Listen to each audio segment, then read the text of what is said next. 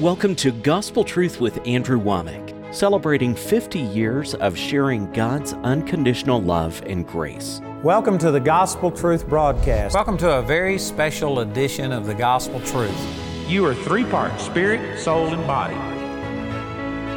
Healing is a part of the atonement of Christ.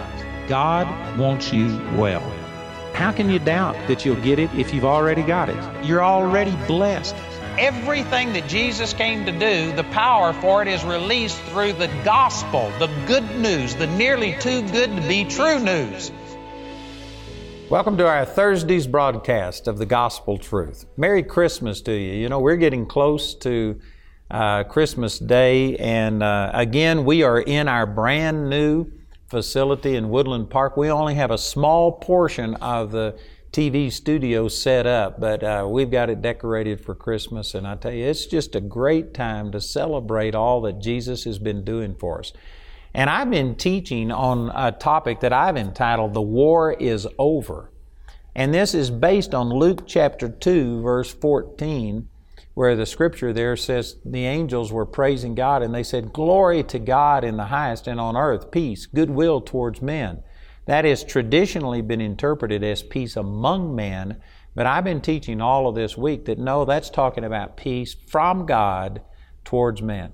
Prior to the advent of Jesus, prior to Jesus becoming sin for us and then rising from the dead, there wasn't peace from God. There was wrath from God against us because of our sin. And the good news is that when Jesus died, He paid for our sins, and now there is peace from God towards men. But, sad to say, most Christians have missed this, and they are still feeling like God is imputing our sins unto us. Let me go back to some verses that I was using on yesterday's program. 2 Corinthians chapter 5 verse 17. Therefore if any man be in Christ, he is a new creature Old things are passed away. Behold, all things are become new, and all things are of God. I could spend weeks dealing with this. I'm just saying this very quickly, but when you get born again, you are a new person in Christ. Old things have passed away. It's not saying that they are passing away, that they are improving. No, it's a done deal. Old things are passed away. All things are become new, and all things are of God. Some people struggle with this because they go look in a mirror and they say, This is new. And you still see zits and uh, wrinkles and ugly and things like that. And you think, This is new. And then they search their emotions, their mental part, and they think, Well, I still am having some of the same thoughts. I still have some of the same lust. I, I just can't see new. What does the Bible mean? It's not your body and it's not your soul that are new, but it's your spirit. In the Spirit, you are a new creature. Old things have already passed away. All things are already new, and you are now reconciled unto God through what Jesus has done for you. This isn't true in your physical body yet. It's not true in your mind completely. You are in the process of renewing your mind and submitting your body to obey God, but you don't do it perfectly. But in your spirit, you are completely brand new. You are a brand new person. You are reconciled unto God by the death of Jesus. In verse 19, it says that God was in Christ reconciling the world unto Himself, not imputing their trespasses unto them, and hath committed unto us the word of reconciliation. I talked about this on yesterday's program. But the word reconcile here to means make friendly again, to bring into harmony, to harmonize, to make say the same thing. God is now harmonized with us, reconciled unto us, and He hath committed unto us the word of reconciliation. How did He do that? He did it by not imputing our trespasses unto us. I spent a lot of time yesterday talking about that. In verse 20, it says, Now then, we are ambassadors for Christ. As though God did beseech you by us, we pray you in Christ's stead, be ye reconciled to God. You know, I mentioned this earlier in the week, but God reconciled Himself unto us, and He did that by punishing His own Son.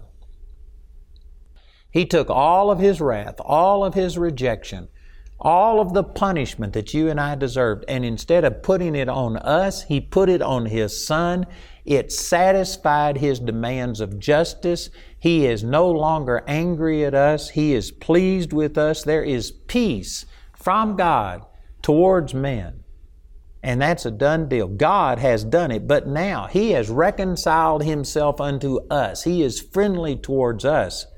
But the sad fact is, He says now we have to pray you be reconciled to God. God is reconciled to you. God is now friendly and in harmony with you, but you now have to make yourself friendly and harmonious to God.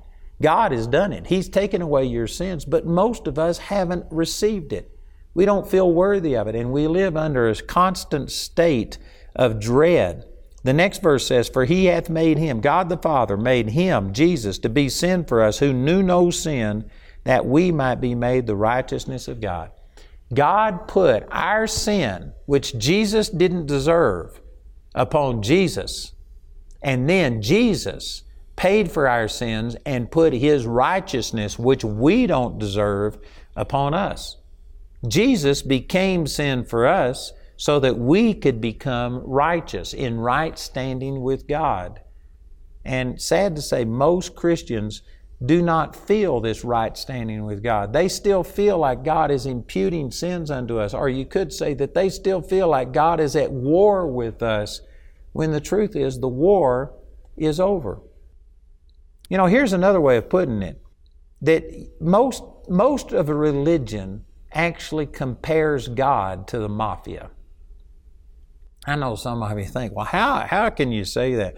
Because the mafia comes along, Guido comes up, and he says, you know, there's been a lot of vandalism in this area. You're a brand new uh, store in this area, but man, there's a lot of windows that have been broken out. There's a lot of uh, arson going on. People are burning things. It's a dangerous place, but if you will pay me, I will protect you. And of course, it's Guido that's breaking out the windows and burning things. But he's basically saying, You give me 10% or something, and I will uh, protect you. I won't come and break your windows out and set fire to your place. That's the way the mafia operates. Did you know that religion basically is teaching the same thing about God? They say you either pay up, you give God 10%, or God is going to put sickness on you. God's not going to answer your prayer. Your business is going to fail. Your marriage is going to fail. God is going to get you. And most people see the tithe and giving is like hush money. God, here's my 10%. Now will you bless me? Now will you protect me?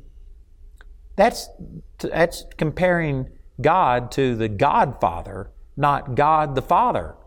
I mean, God is going to come along and break your kneecaps if you don't do what's right. See, that's saying that the war is still raging. God is imputing sins unto you. But this is saying that God is not imputing sins unto you. God imputed sin unto His Son so that He could be merciful to you and me. God is not like that. You don't have to pay up, or God is going to make your washing machine go out. God's going to have your car uh, break down. If you don't give your 10%, God will put sickness or tragedy on you and take 10%. He'll put you in the hospital and take the money that you were supposed to have paid in tithes.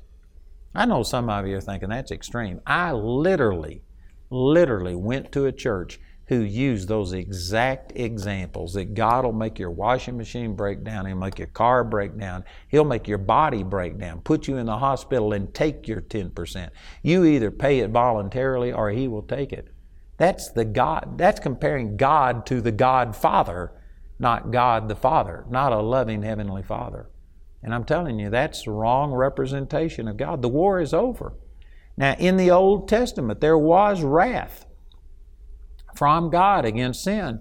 And there are times that God would punish people and strike people with things because they had sinned. But that was when sin was being imputed unto us. But now Jesus has come and He reconciled us unto God by not imputing our sin unto us. Instead, He imputed our sins unto Jesus, and we are not under that old covenant anymore. Let me turn over to some verses in the Old Testament and show this to you. In Isaiah chapter 40, This is prophesying. You know, Isaiah was a tremendous prophet. He prophesied the virgin birth of Jesus in the seventh and the ninth chapter of the book of Isaiah. And here from Isaiah chapter 40 all the way through 54, all of these verses are prophesying how God would remedy the problem that sin had caused in the earth. And it was prophecies about Jesus coming.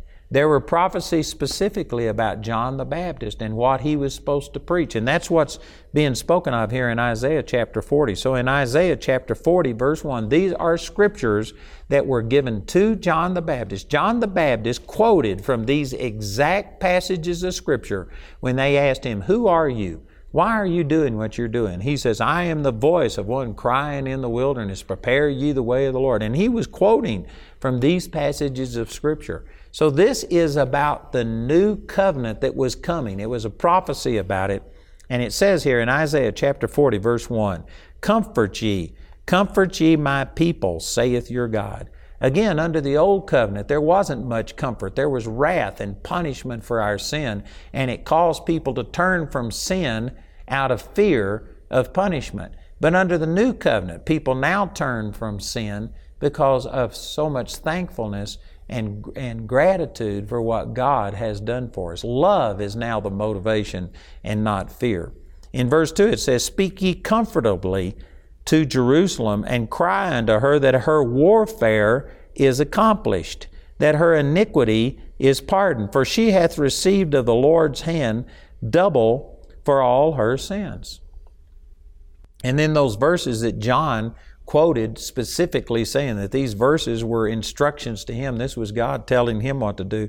In verse 3, the voice of him that crieth in the wilderness, Prepare ye the way of the Lord, make straight in the desert a highway for our God. Every valley shall be exalted, and every mountain and hill shall be made low, and the crooked shall be made straight, and the rough places be made plain, and the glory of the Lord shall be revealed uh, and all flesh shall see it together, for the mouth of the Lord has spoken it.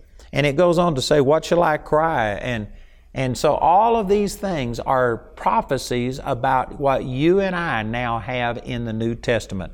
I want to go back to verse 2 and look at what John was supposed to prophesy or speak unto them. He was supposed to say that her warfare is accomplished. This right here is saying that there was war declared by God against our sin, and because we were willing participants in sin, there was war from God against us. There was punishment, there was wrath, there was rejection from God towards mankind because of our sin.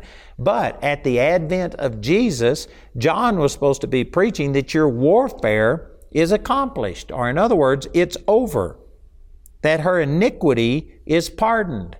That didn't happen through just the Old Testament sacrifices, animal sacrifices, which were only pictures and shadows and types of the New Testament, but through Jesus, the actual sacrifice, the uh, iniquity has been pardoned. And it says, For she hath received of the Lord's hand double for all her sins. Did you know that the nation of Israel, because they rejected God, because they went into paganism, and they actually in many ways sinned worse than the nations that God had cast out of the promised land to give to them? And there are scriptures where the Lord said that. Because of that, they were taken into captivity. There were multitudes of them that were killed, and there were terrible things happened. But let me just make this statement. Some of you may not agree with this, but I believe it's true. I'm not going to spend a lot of time verifying it, but I believe it's true. Did you know that the eh, nation of Israel going into captivity in Babylon and their people being slain and the terrible things that happened, you know, that was justice. That is not what this is referring to when it says she has received of the Lord's hand double for all her sins. This isn't saying that the nation of Israel had paid twice what they owed. You know, our sin is such a transgression against God that we, we tend to compare ourselves among ourselves and look around and everybody's sinned. And so we have kind of thought like lying or something that, you know, this is just, everybody lies. It's not that bad. But in John chapter 8, verse 44, Jesus was talking about Satan and he said he's the father of all lies. And say, lying is just a demonic thing.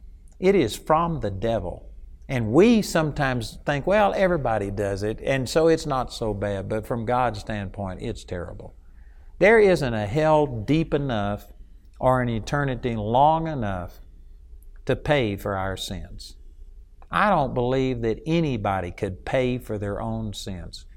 And sometimes you'll hear people say, well, man, you know, you lived down here for 70 years or something and you did things wrong, yes, and you deserve to be punished, yes, but is it equitable for us to suffer in eternity in a hell separated from God, being tormented in the flames? Is that justice to, to suffer for eternity for 70 years worth of mistakes down here? I've heard people say that, but that's because they don't understand how bad sin is. Sin honestly, eternity isn't long enough to pay for our sins. And I know some of you, this causes fear, and you think, well, then how do we get saved? Because God placed our punishment upon Jesus, and Jesus is the one who suffered double for all of their sins. You know, Jesus was sinless, He did not commit any sin. And the reason that He was in the garden of Gethsemane and he was agonizing and praying, Oh God, let this cup pass from me. I'm not saying that the physical suffering that he suffered at the hands of the Romans, the beating and the crucifixion, wasn't a part of the suffering, but the real suffering that Jesus went through. Jesus was holy and pure, there was no iniquity in him. He was pure good. And Jesus became sin for us. I use those verses, 2 Corinthians 5.21, that He became sin. He didn't just see sin, taste a tiny bit of sin. He became sin. He became vile. He became everything that sin had done in the human race. Every night of debauchery, every homosexual act, every adulterous act, every murderous act, every torture, every vile thing that ever happened in the human race that entered into Jesus. And this is the reason he was praying and saying, God, is there any other way? He did not want to become evil. He was total good. And yet he became evil. He became sin for us. And he paid for that sin. And he suffered. He actually went to hell. And I know that there's a lot of debate over this and and uh, anyway, I'm not going to get into that, but he suffered what I should suffer, what you should suffer. He suffered our punishment, our payments for sin. And because of that, we can now say that our warfare is accomplished, not because we paid for it, but Jesus paid for it. Jesus paid more than we owed. You know, I've used this example on yesterday's program about if I was buying something and I was going to give them my credit card, and yet Jesus just walked up and said, "No, put it on my account." Well, you could you could make a comparison too. Like, say, for instance, something was going to cost me hundred dollars, and so I was going to pay for it, but I only had ninety dollars. I came up short. I couldn't pay for what I was going. But Jesus just comes and He puts down like a million dollars, and He says, Will this pay for it? And the merchant says, Absolutely. All of the demands have been met and much, much more. Jesus paid more than our sins deserved. And because of that, God can be completely just and holy in treating us just as if we had never sinned.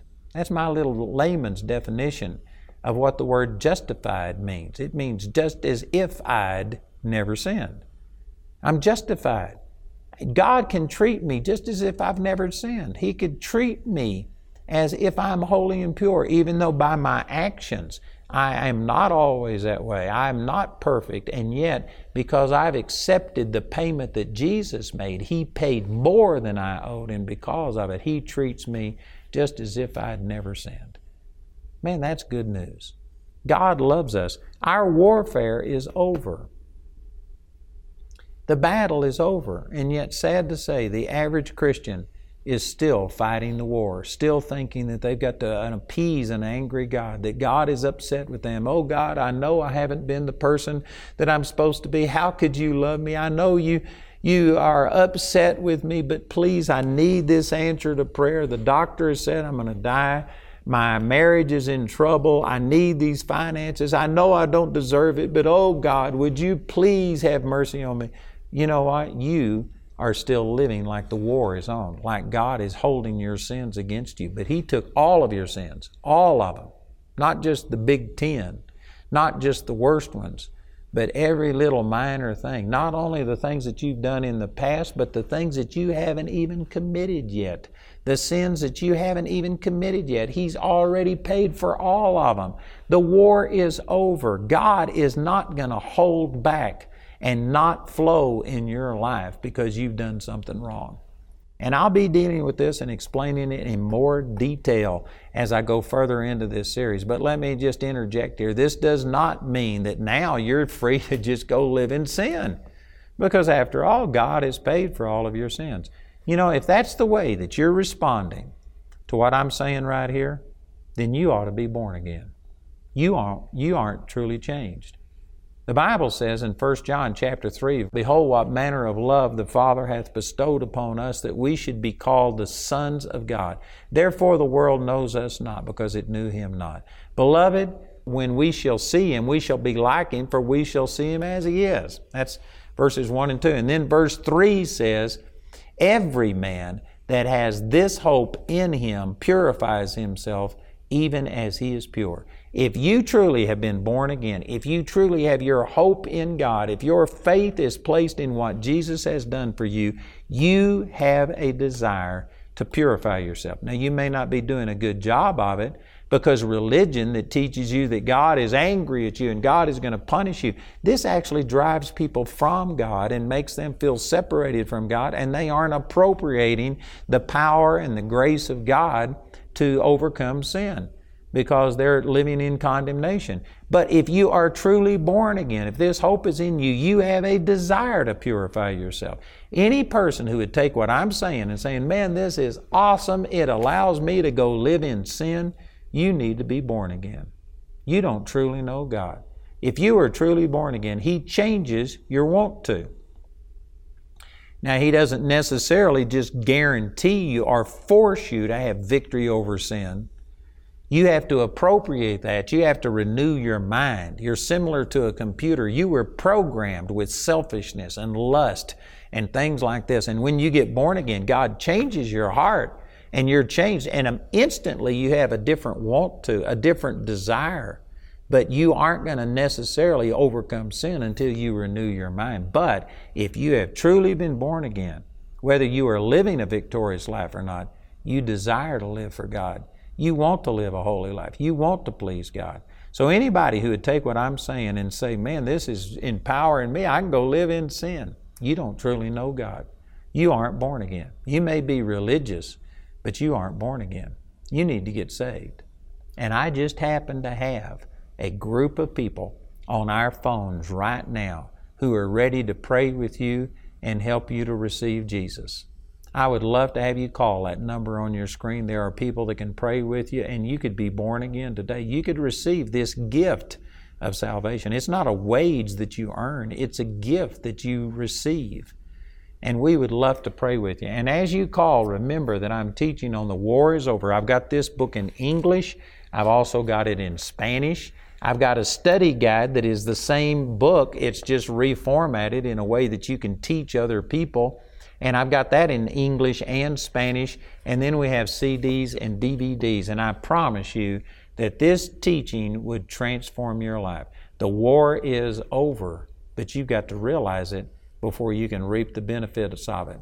Listen to our announcer as he gives you all the information about how to receive this material. And please call or write today. We hope you were blessed by today's episode of The Gospel Truth. Andrew and Jamie wish to share their sincere gratitude for all the grace partners of Andrew Wommack Ministries. Your generous partnership enables us to take the gospel, the nearly too good to be true news, to the ends of the earth. May God richly bless you for your faithfulness. If you're not already partnering with Andrew Wommack Ministries, we encourage you to join us in this great harvest today. Andrew's teaching titled The War is Over is available in a CD album recorded live from a Gospel Truth seminar or in a DVD album made from our daily television broadcast. You can also get this teaching as a book or study guide in either English or Spanish.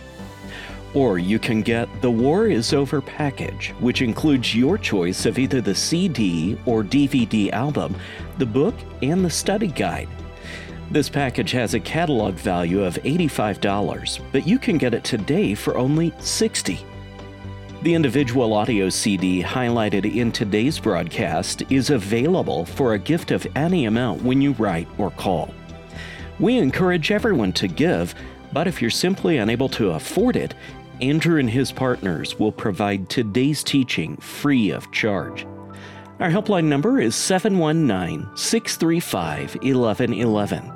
If the lines are busy, remember you can order ministry materials or become a grace partner 24 hours a day, 7 days a week at awmi.net. We appreciate your generosity and hope to hear from you today. We'd like to point out Andrew's upcoming speaking schedule. Mark your calendars to come meet Andrew at one of these events and let the Word of God transform your life.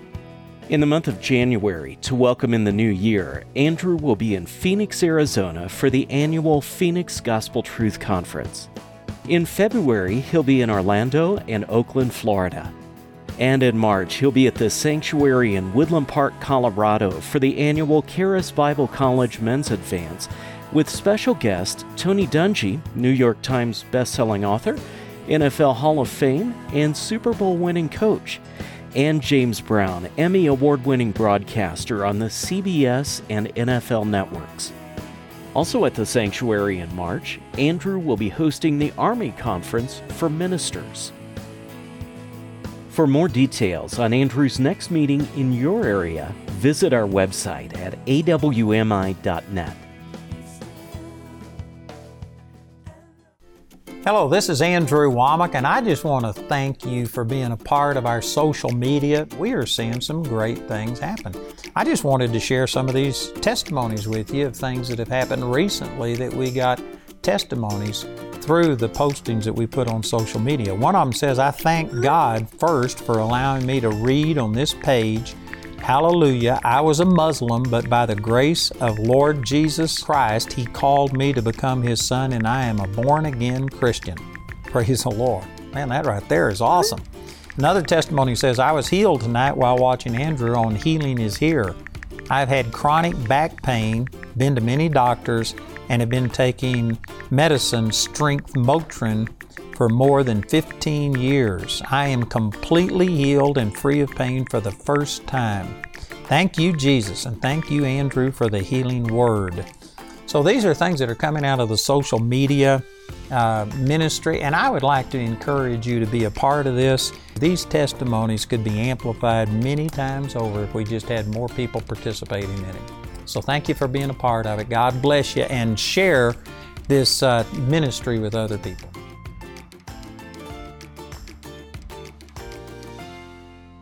I'd like to encourage you to check out our inside story on our website. This is where we interview people behind the scenes. Go check it out at awmi.net and then check on the inside story. It'll be a blessing to you.